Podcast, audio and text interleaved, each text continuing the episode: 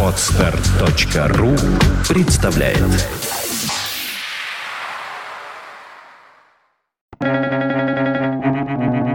Свободное радио Компьюлента чтобы писать легко продающиеся книги, нужно иметь легко продающиеся мозги. Олдос Хаксли.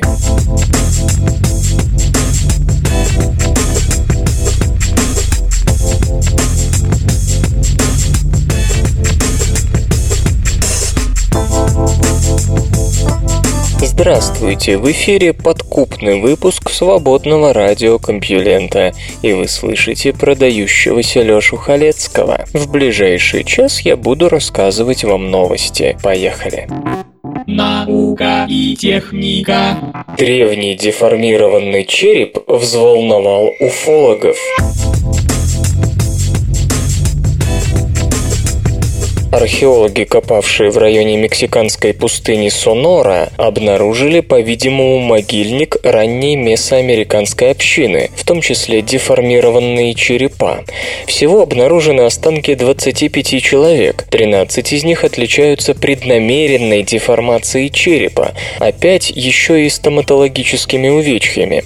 Эта культурная практика была распространена среди доиспанских групп на юге штата Синалоа, на севере Наэри Рита, но в Соноре замечено впервые. Руководитель проекта Кристина Гарсия Морено отмечает, что черепные деформации в месоамериканской культуре использовались для самоидентификации социальных групп и в ритуальных целях, а зубные увечья, например, в культуре Наярита, были частью обряда посвящения в подростковом возрасте. Это подтверждается находками в Соноре. Всем пятерым с изувеченными зубами больше 12 лет. Для археологов значение могильника состоит в том, что это открытие позволяет предположить присутствие или влияние месоамериканских обществ гораздо дальше к северу, чем считалось. Однако для многих уфологов это говорит о том, что там были похоронены инопланетяне или их получеловеческие гибриды. Конечно, в век интернета теория инопланетного заговора, объясняющая эти продолговатые головы, распространяется быстрее научных выкладок.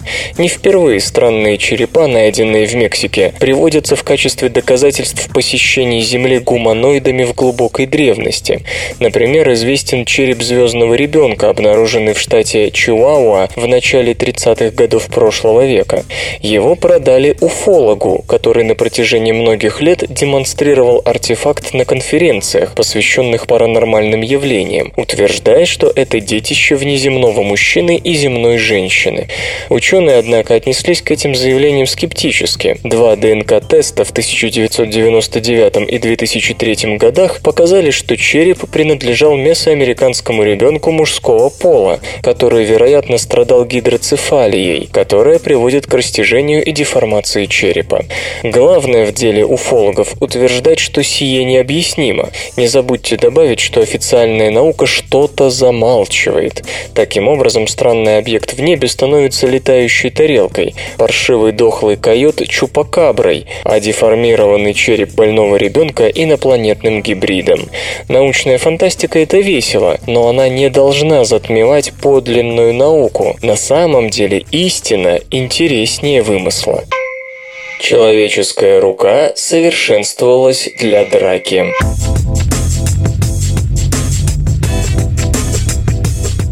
Считается, что развитие человеческой руки происходило в силу необходимости манипуляции. Пока наши обезьяньи предки жили на дереве, их руки были заняты хватанием за сучья и лианы. Но когда предок человека спустился с дерева и перешел к прямохождению, кисти рук стало возможным использовать для какой-то тонкой работы. И гибкость пальцев и ладони как раз возникла, чтобы эту работу лучше выполнять. Исследователи из университета штата Юта не не сомневаются, что человеческая рука прекрасно подходит для манипуляций, но движущая сила ее эволюции, по их мнению, была другой. В первую очередь, наша рука предназначена для того, чтобы бить. Особенность человеческой кисти в том, что она сжимается в кулак. Ни у одной из обезьян такой способности нет. У горилл это как бы получается, но по-настоящему кулаком они не владеют. Кулак же нужен вовсе не для тонкой работы. Чтобы проверить свое предположение о боевом характере человеческой кисти, ученые поставили следующий эксперимент. Они пригласили 10 мужчин от 22 до 55 лет, которые занимались боксом или другими боевыми искусствами, и попросили их ударить несколько раз по боксерской груше. Бить участники эксперимента должны были по-разному – сверху, снизу, сбоку, и либо сжатым кулаком, либо открытой ладонью.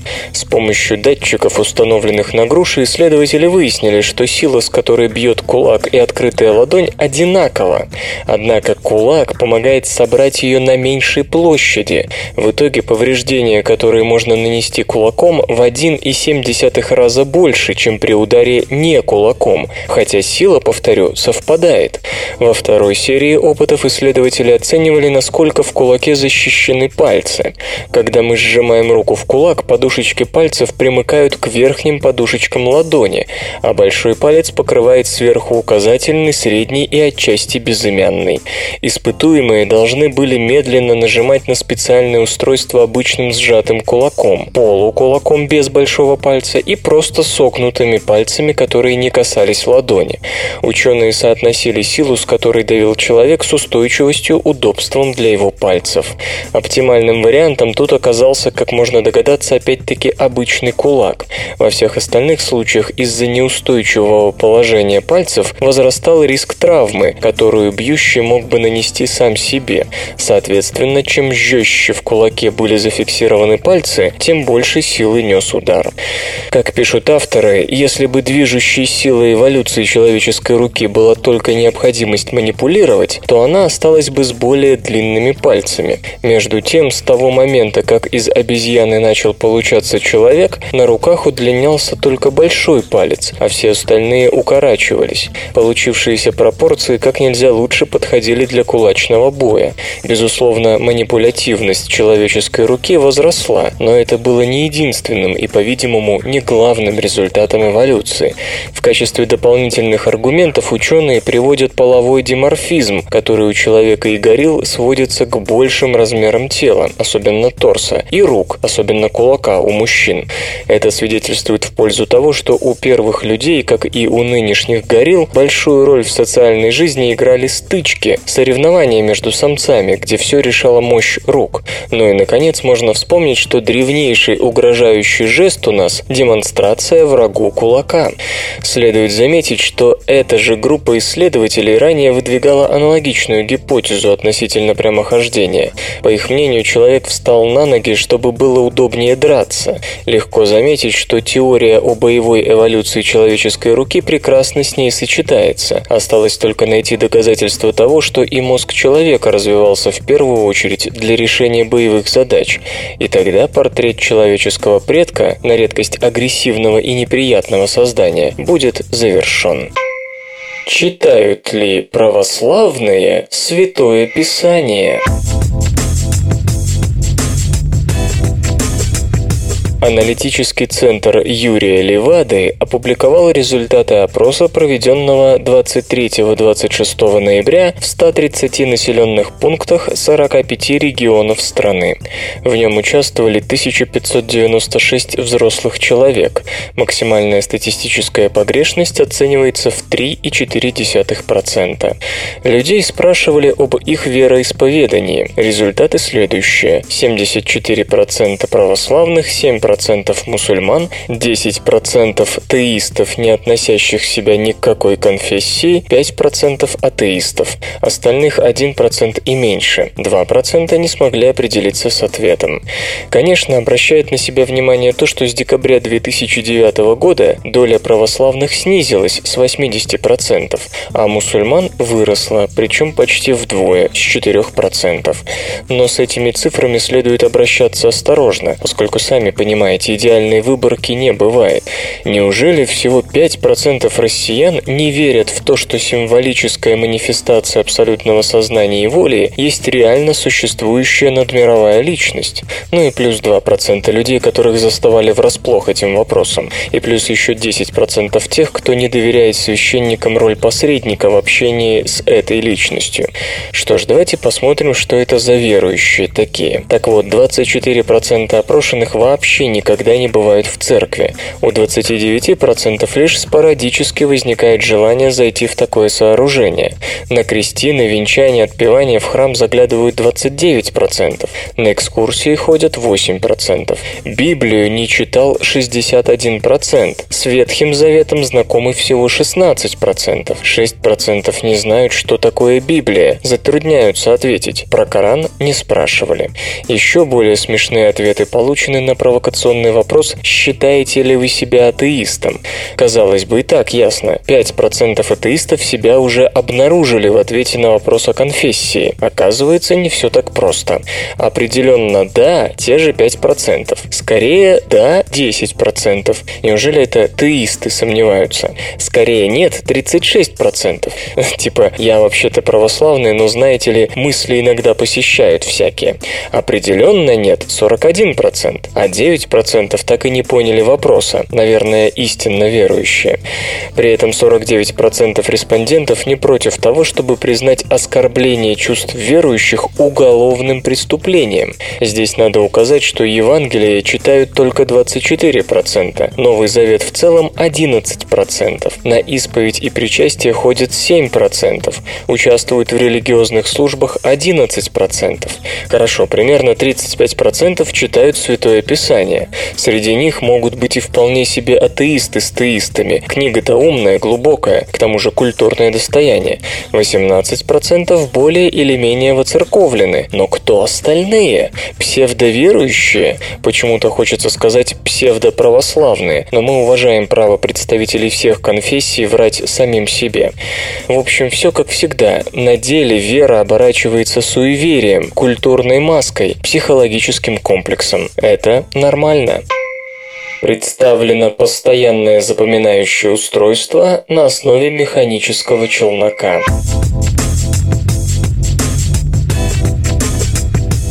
Специалисты из Института микроэлектроники Сингапур предложили новый принцип создания компьютерной памяти, основанной на современных нанотехнологиях и свободно двигающихся частях, в качестве которых используются микроскопические металлические диски или челноки толщиной около 300 нанометров и длиной около 2 микрометров. Челноки двигаются внутри металлической клетки, почти цилиндрической формы, ориентированной вертикально.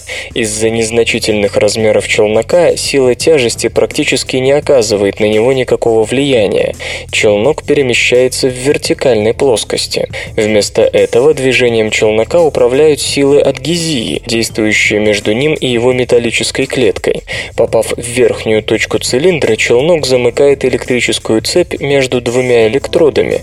Опускаясь вниз, он разрывает цепь, прерывая электронный поток. Движение челнока вверх-вниз происходит под действием разных разности потенциалов с использованием третьего электрода, затвора, расположенного под клеткой. Разработчики предлагают использовать это наноразмерное бинарное позиционирующее устройство для кодирования цифровой информации. По их словам, силы адгезии с легкостью удерживают челнок в нужном месте цилиндра даже в том случае, когда напряжения нет, что позволяет сохранять информацию в течение долгого времени. Более того, экспериментальным путем обнаружено, что повышение температуры, обычная причина причина потери данных в случае памяти на электронном принципе, увеличивает время надежного сохранения информации за счет некоторого размягчения металла, из которого сделана клетка и челнок, что приводит к усилению адгезии. Способность работать при высоких температурах является одним из ключевых требований для военных и аэрокосмических применений. Несмотря на механический, а не электронный принцип работы, новый тип памяти не подвергается износу, нет гнущихся деталей вроде кронштейна кронштейнов, а скорость переключения первого прототипа превышает 1 МГц. Сбербанк и Яндекс создают совместное предприятие.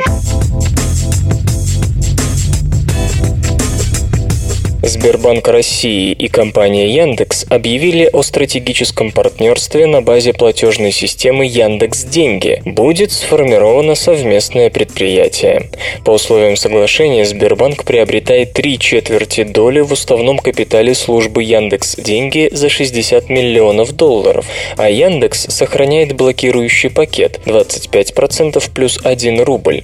Возглавит совместное предприятие Евгения Завалишина, нынешний руководитель Яндекс Деньги. В состав совета директоров войдут представители Сбербанка России Денис Бугров, Виктор Орловский и Александр Торбахов, а также гендиректор Яндекса Аркадий Волош и Евгения Завалишина.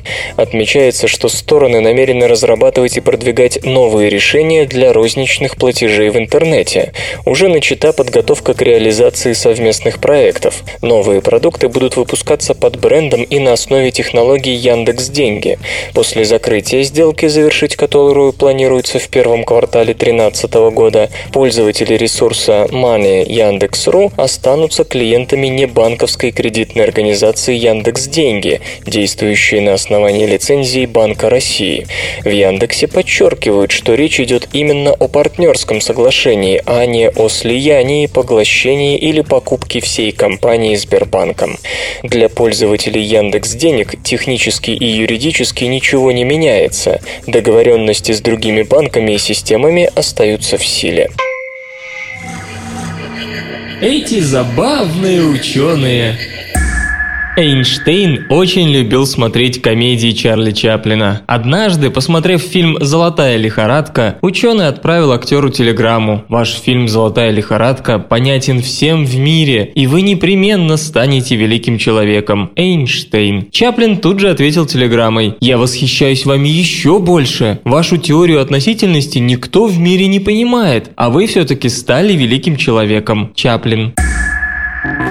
Наука и техника. В прибавке к весу виноваты бактерии.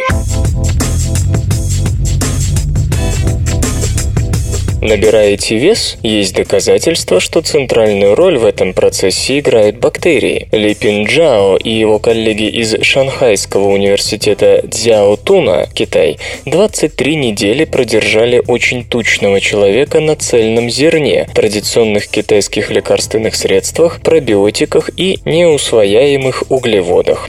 Диета была разработана для подавления бактерий, которые, как полагают некоторые, связаны с увеличением веса за счет увеличения pH в толстой кишке. 175-килограммовый доброволец потерял 51 килограмм, несмотря на отсутствие физических упражнений. Для сравнения, люди, прибегающие к хирургии, избавляются в среднем от 49 килограммов. Для проверки самочувствия бактерий ученые проанализировали содержимое кишечника до и после диеты.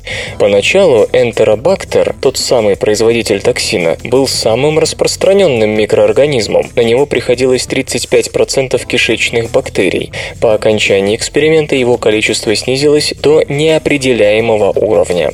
Затем исследователи покормили этими бактериями мышей. Грызуны набрали больше веса, сидя на жирной диете по сравнению с контрольной группой, которая питалась тем же самым, но была лишена бактерий. Связь между кишечной бактерией и ожирением уже демонстрировалась, но, по словам господина Джао, его группе удалось получить последний последнюю улику. Лечение с помощью соответствующей диеты дешевле и эффективнее, чем хирургия. Шагающий четвероногий робот возьмет на себя солдатское бремя.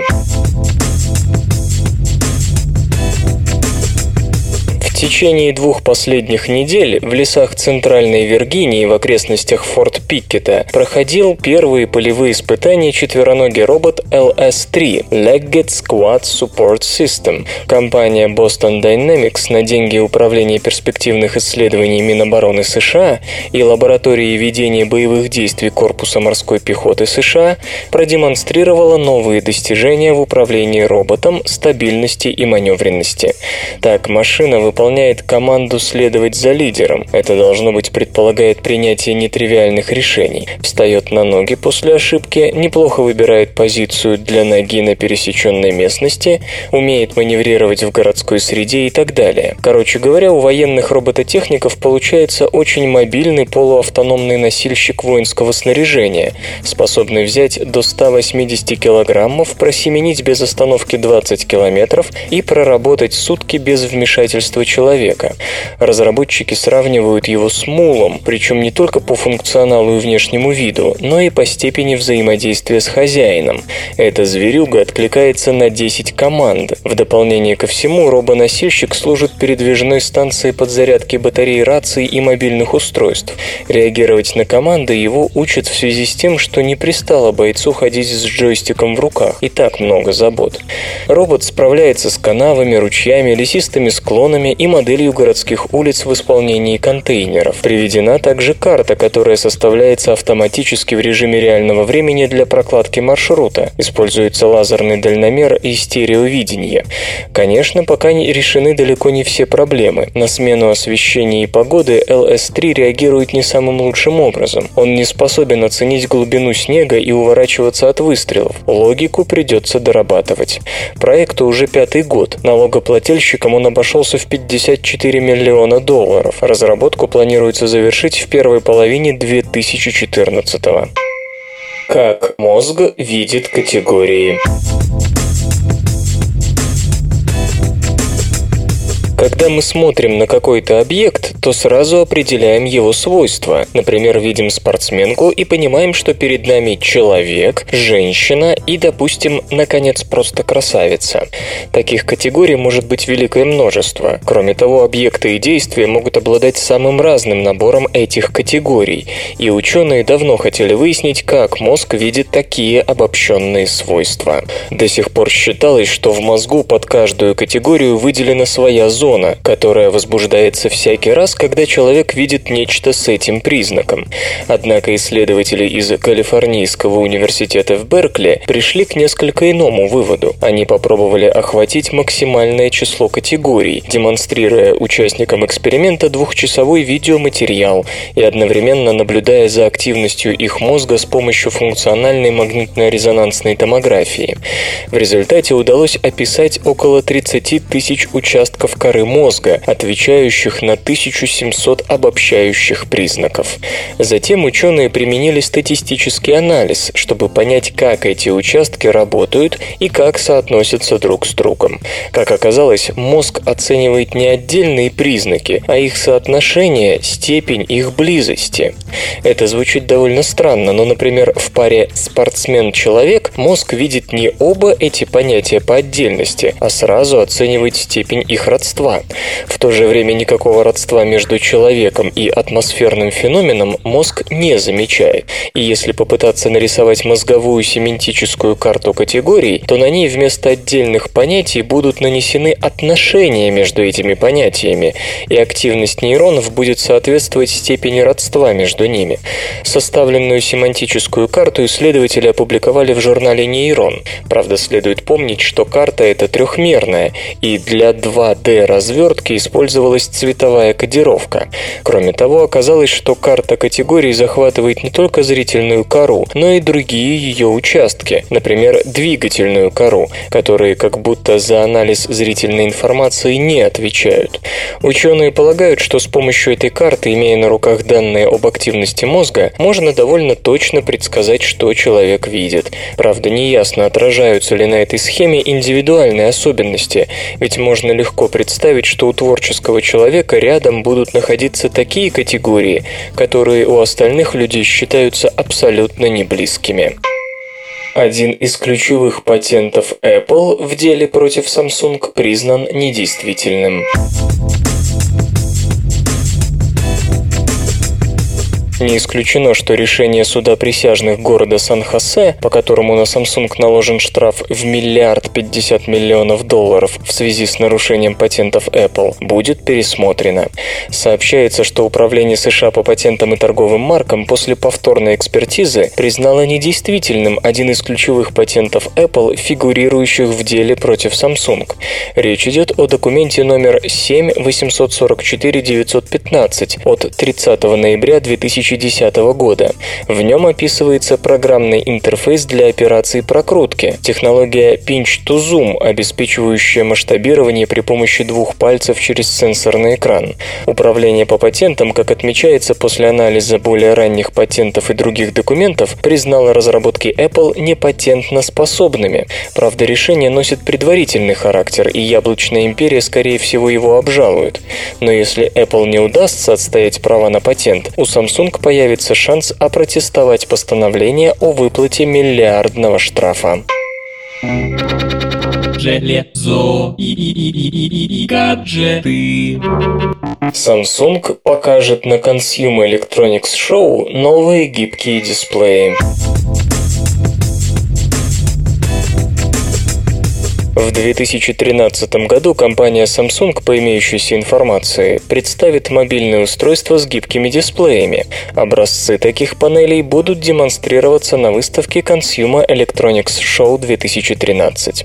Samsung якобы покажет гибкий экран с диагональю 5,5 дюймов для смартфонов. Разрешение новинки 1280 на 720 точек. Количество пикселов на дюйм 267. Несмотря на способность к деформации, свернуть Повернуть такую панель в трубку не удастся. Кроме того, Samsung может показать дисплей для телевизоров с диагональю 55 дюймов, также обладающий определенной гибкостью. Характеристик этой панели пока нет. В ближайшее время Samsung планирует освоить массовое производство гибких OLED-панелей с диагональю от 4 до 4,5 дюймов. Устройство с такими экранами дебютирует в первой половине нового года. Использование пластиковой подложки позволит повысить ударопрочность гаджетов и уменьшить их их вес. Напомню, что телефоны с гибким дисплеем также разрабатывает компания Nokia. Музычный перапынок. Сегодня в эфире свободного радиокомпьюлента группа Бриз, а получать эстетическое удовольствие мы будем от песни «Параграммов». Принеси мне пару граммов моего больного счастья я хочу сыграть в мультфильме перепутанную роль.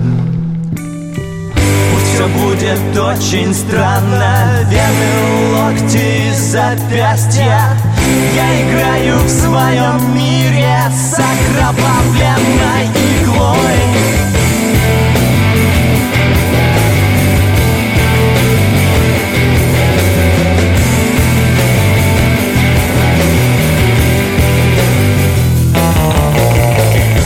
Раньше я знал. Свое имя, а теперь оно бесхозно.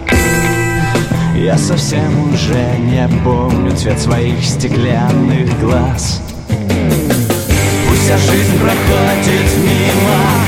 Я готов убить за дозу Я сниму свою истому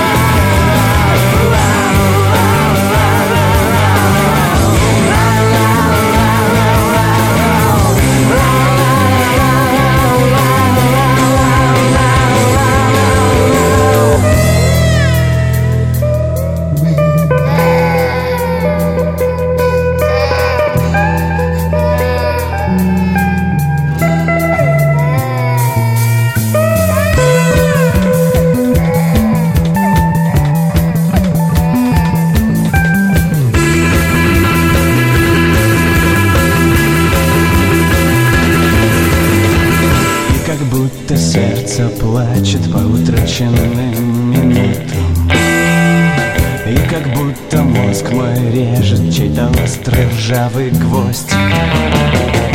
Я хочу пожить иначе И хочу проснуться утром. Но упорный вечный скрежет Слышит в мире только злость.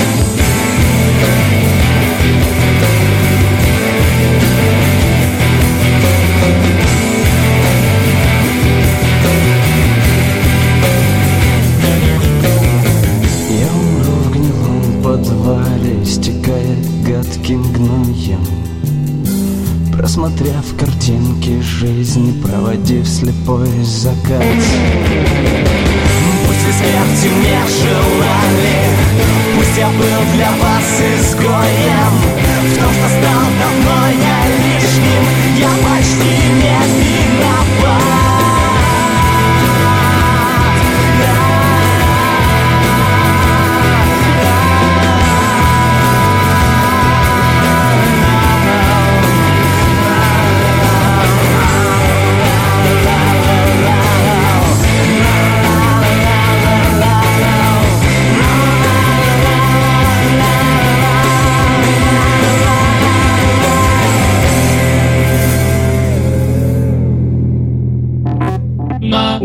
и техника.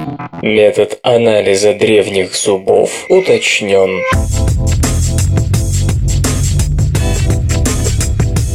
Помощью дифракции рентгеновских лучей группа физиков в деталях изучает развитие детских зубов. Подробный анализ структуры и состава зубов ученые выполнили на европейской установке синхротронного излучения в Гренобле, воспользовавшись инструментом с рождественским названием XMAS – X-Ray Magnetic Scattering.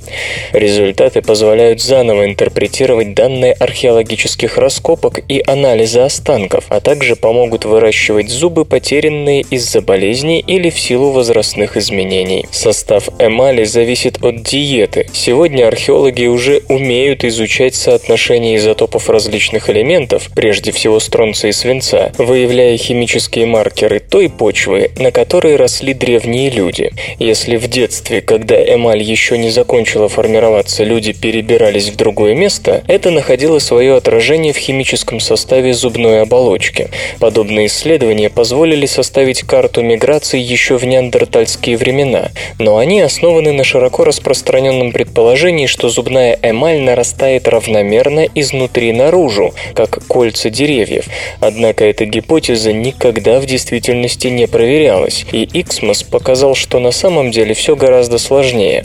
Майсун Аль-Джавад из Лондонского университета Королевы Марии, Великобритания, и его коллеги воспользовались рентгенографическим методом с применением специально разработанной вакуумной трубки с прорезями, что позволило сфокусировать рентгеновский луч диаметром 20 микрометров на образцах зубов. Путем сбора последующего рассеянного излучения удалось построить двумерное изображение с таким же разрешением. В эксперименте использовались зубы трех детей, скончавшихся в разном возрасте, то есть на разных этапах развития эмали, девятилетнего англосаксонца и лондонцев начала XIX века, покинувших этот мир в полтора и два с половиной года.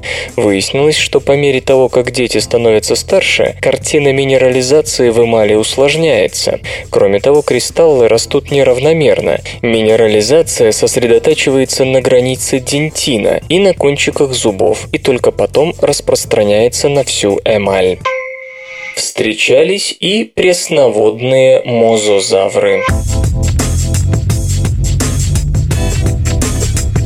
В Венгрии найдены останки морского пресноводного чудовища, жившего 84 миллиона лет назад, мозазавра, напоминающего продукт скрещивания крокодила и кита.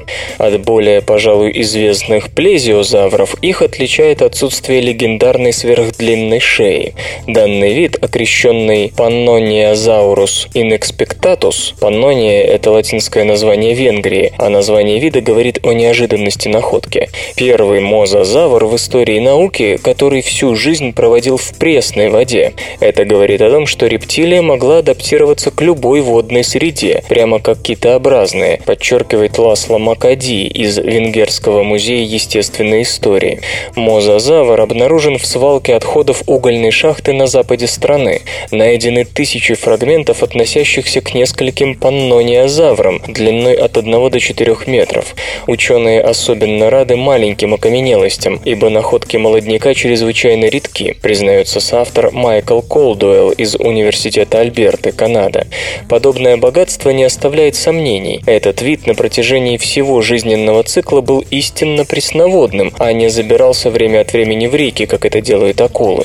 В период верхнего мела на месте Западной Венгрии располагалась цепь тропических островов, лежащая посреди огромного массива пресной воды, который разделял Африку и Южную Европу. Вместе с мозазаврами в островных реках жили рыбы, земноводные, черепахи, ящерицы, крокодилы и динозавры. Их останки тоже найдены в отходах угольной шахты. Судя по размерам, Паннониозаурус находился на вершине пищевой цепи этой экосистемы.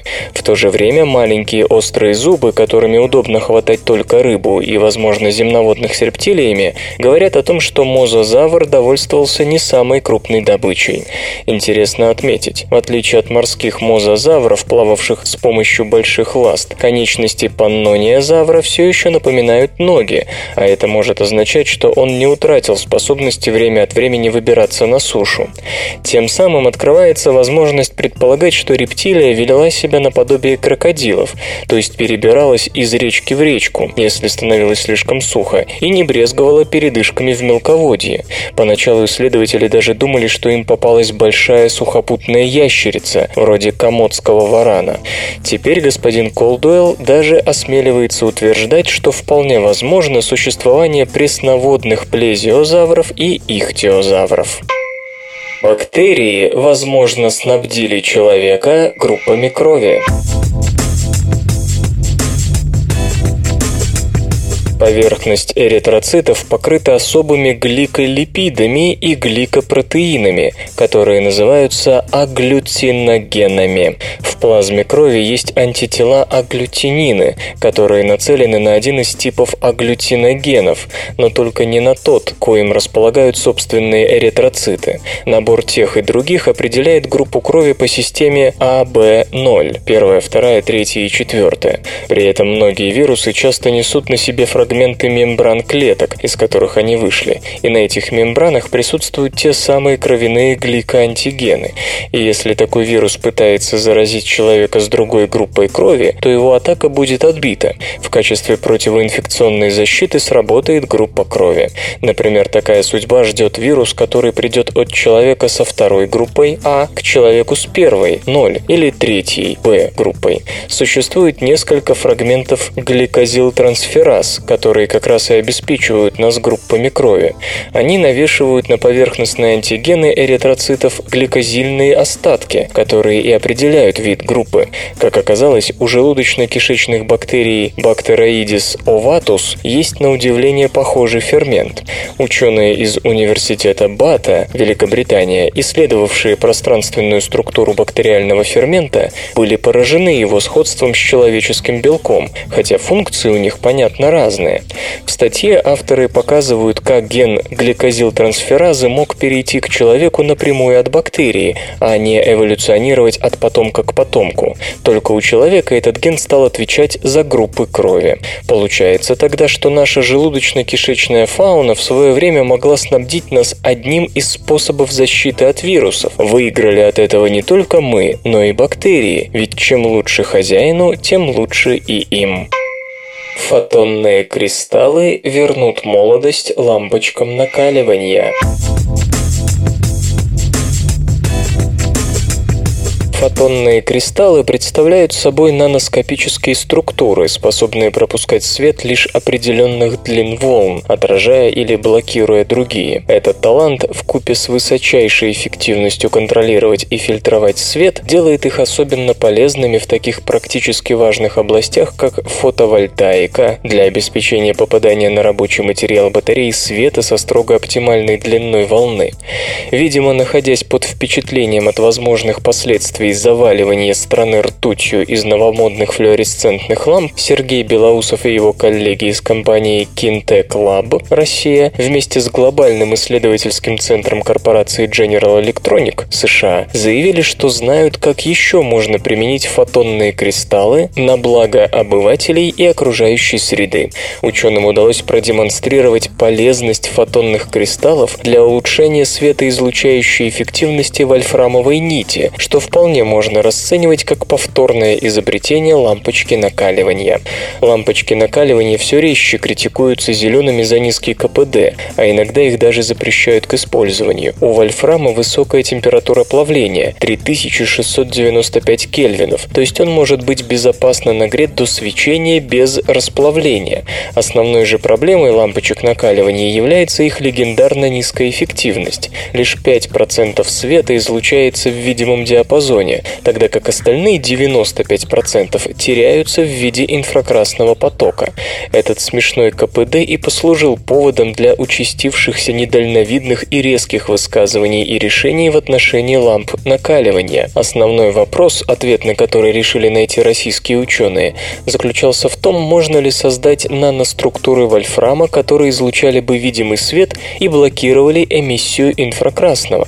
Для этого были проведены теоретические расчеты свойств некоторых структур, таких как нанопровода и наносферы, включенные в другую среду. И хотя даже нанопровода вольфрама показывают некоторые улучшения характеристик, окончательный выбор пал на вольфрамовые наносферы, излучающие свет почти только в видимом спектре. Следующим логичным шагом стало создание реально работающих фотонных кристаллов, выбранного на предыдущем этапе дизайна.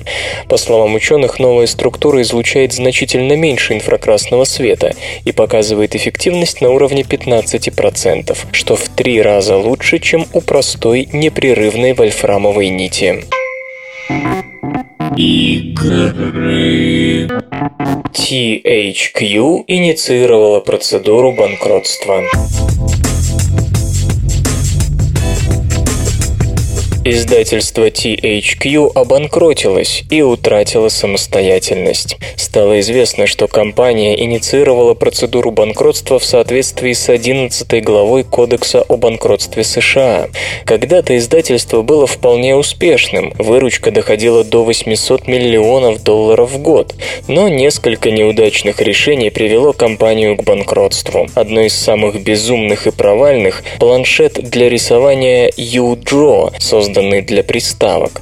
Игрушка оказалась никому не нужна. На складах пылится около полутора миллионов устройств. Чья-то глупость обошлась THQ примерно в 100 миллионов долларов. Впрочем, не все так страшно. Банкротство по 11 главе подразумевает реорганизацию неплатежеспособных компаний под руководством старого менеджмента. Это позволит избежать полной ликвидации. Кроме того, THQ может подыскать инвестора, и это уже было сделано. Президент Президент компании Джейсон Рубин объявил, что инвестиционная фирма Clear Lake Capital Group приобрела THQ за 60 миллионов долларов. Продажа THQ не отразится на текущих проектах и девелоперских командах. Все разрабатываемые игры будут закончены и выйдут в срок, заверяет нас господин Рубин. Речь идет о таких проектах, как Company of Heroes 2 и Metro Last Light. Clear Lake Capital Group обязуется профинансировать финансировать разработку, а также выделить 10 миллионов долларов для погашения части долгов THQ. Факты и фактики. Знаете ли вы, что немецкие материаловеды обнаружили в составе сирийского средневекового булата углеродные нанотрубки? Видимо, они возникли при сложном процессе ковки и закалки клинков, и их присутствием объясняются особые свойства этой стали. Наука и техника. В глазной сетчатке нашли еще одни кодирующие клетки. Сетчатка глаза – это не просто посредник между средой и мозгом, не просто набор фоточувствительных элементов, который передает в аналитический центр все, что чувствует. Сетчатка занимается еще и отчасти творческой работой. Она анализирует интенсивность света, его направление, определяет, где находится край картинки. Информацию об этих параметрах необходимо зашифровать, оцифровать, перевести в нервный импульс и отправить по зрительному нерву. Долгое время считалось, что такими кодирующими способностями обладает только один сорт клеток – ганглионарные клетки сетчатки, то есть только они могли сформировать сложный сигнал, перевести информацию с одного языка на другой. Остальные будто бы работали по аналоговому механизму, но, как показали опыты исследователей из Университета Тюбингена, Германия, в сетчатке млекопитающих свойством кодировать информацию обладают кроме ганглионарных еще и биполярные клетки. Биполярные клетки выполняют функцию посредников. Они соединяют фоторецепторы, палочки и колбочки с ганглионарными клетками. Исследователи записывали сигналы в синапсах биполярных клеток мышей в ответ на световой стимул. Клетки распределились по восьми классам, что также подкрепляется анатомическими и физиологическими наблюдениями. Однако у одного класса клеток реакция на стимул резко отличалась от других. Эти клетки реагировали быстрее всех, их реакции были похожи одна на другую. При этом сигнал, который они посылали, формировался по принципу «все или ничего». У остальных же биполярных клеток сигнал соответствовал уровню раздражения. Такая реакция уже наблюдалась, однако до сих пор это считалось редчайшим исключением. На сей раз ученым удалось доказать, что это не нечто из ряда вон, а нормальный способ работы некоторых биполярных клеток. Очевидно, роль сетчатки в восприятии зрительной информации следует немного пересмотреть, поскольку она выполняет больше предварительной аналитической работы, чем считалось. Нейродегенеративные болезни можно лечить с помощью мусороуборочных белков.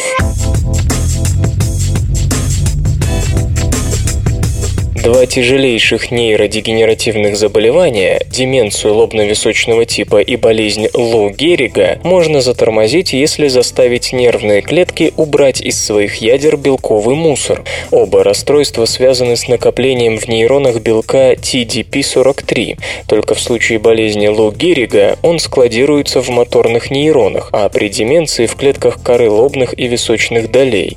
Исследователи из медицинского центра Джорджтаунского университета университета вводили в клетки белок паркин, играющий ключевую роль в деградации белков, и после этой операции у животных замедлялось развитие болезненных симптомов. Случается так, что из-за мутации гена TDP43 начинает буквально заваливать клетку белком. В результате формируются характерные белковые отложения, которые, как считается, и губят клетку. Однако, как показали исследователи, дело вовсе не в самих отложениях. Они могут накапливаться в цитоплазме, но не они вызывают болезнь болезнь. Патогенным же оказывается белок, который проникает в ядро.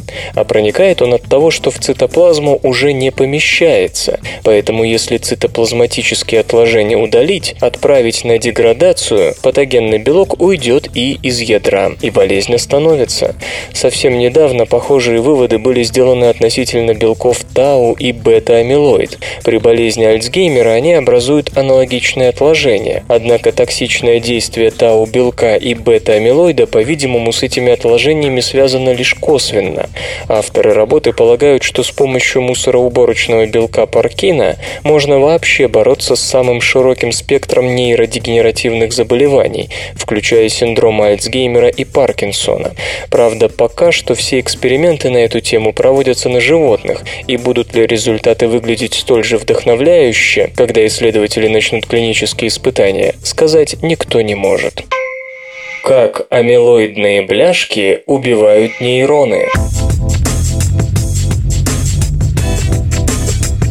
Плотные белковые бляшки и спутанные нейрофибриллярные клубки выедают человеческий мозг изнутри в процессе медленного прогрессирования болезни Альцгеймера.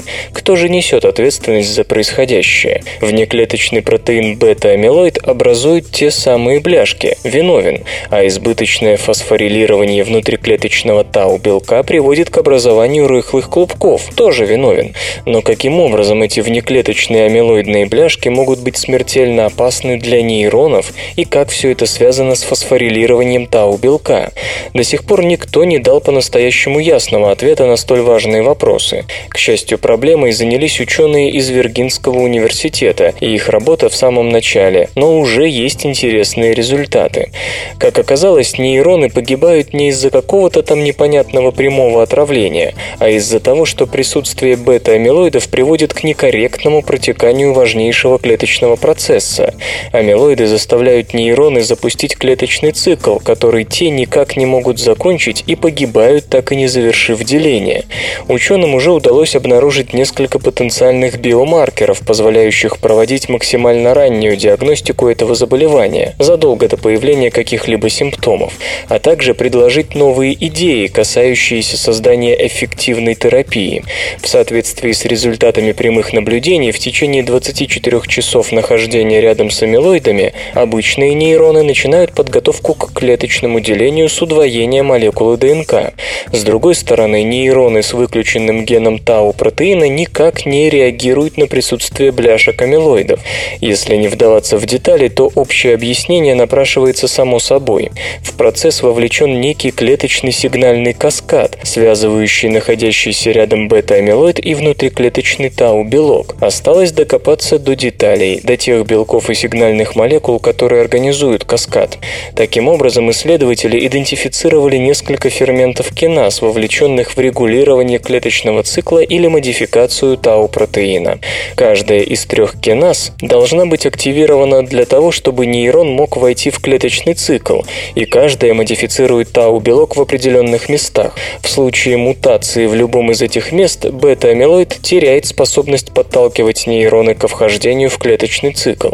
В опытах на мышах было показано, что в случае, когда экспрессия тау-протеина в клетках нейронов подавлена, образование амилоидных бляшек не оказывает негативного воздействия на мозг и способности животного, обучаемость и память. Это интригующее наблюдение было подтверждено данными вскрытия. Мозг зверька сохранял абсолютную целостность даже в присутствии очень значительных количеств расплодившихся амилоидных отложений. Еще раз о гибридных сверхструктурах.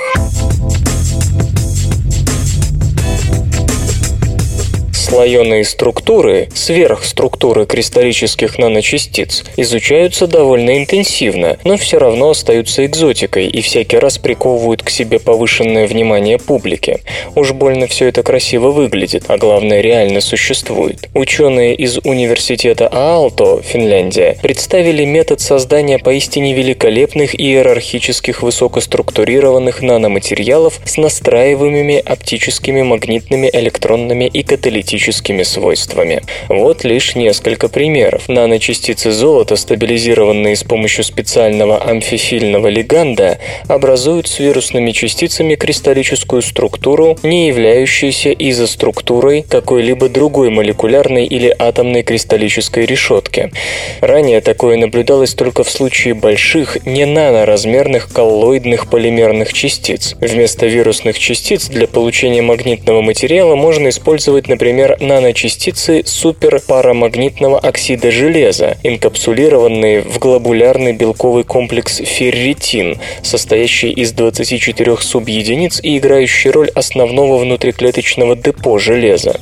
Полученный наноматериал уже нашел важное применение в магнитно-резонансной томографии, где обеспечивает резкое усиление контраста. В каждом случае процесс образования сверхструктур основывается на самосборке отдельных фрагментов, возможно, возможной благодаря силам притяжения между положительно заряженными наночастицами золота с одной стороны и отрицательно заряженными вирусными частицами или ферритином. Все это лишь частные примеры, которые демонстрируют возможности новой технологии, а также ее полезность для реальных практических применений.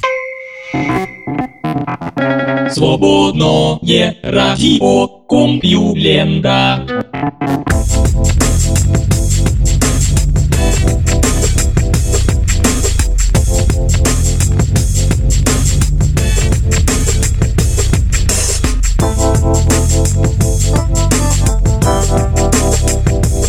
Воскресный выпуск СРК подошел к концу. Загляните на сайт компьюлента.ру, там новостей еще больше. Ну а меня, Лешу Халецкого, вы обязательно услышите завтра. Обещаю и держите себя в руках. Свободное радио Компьюлента. Скачать другие выпуски подкаста вы можете на podster.ru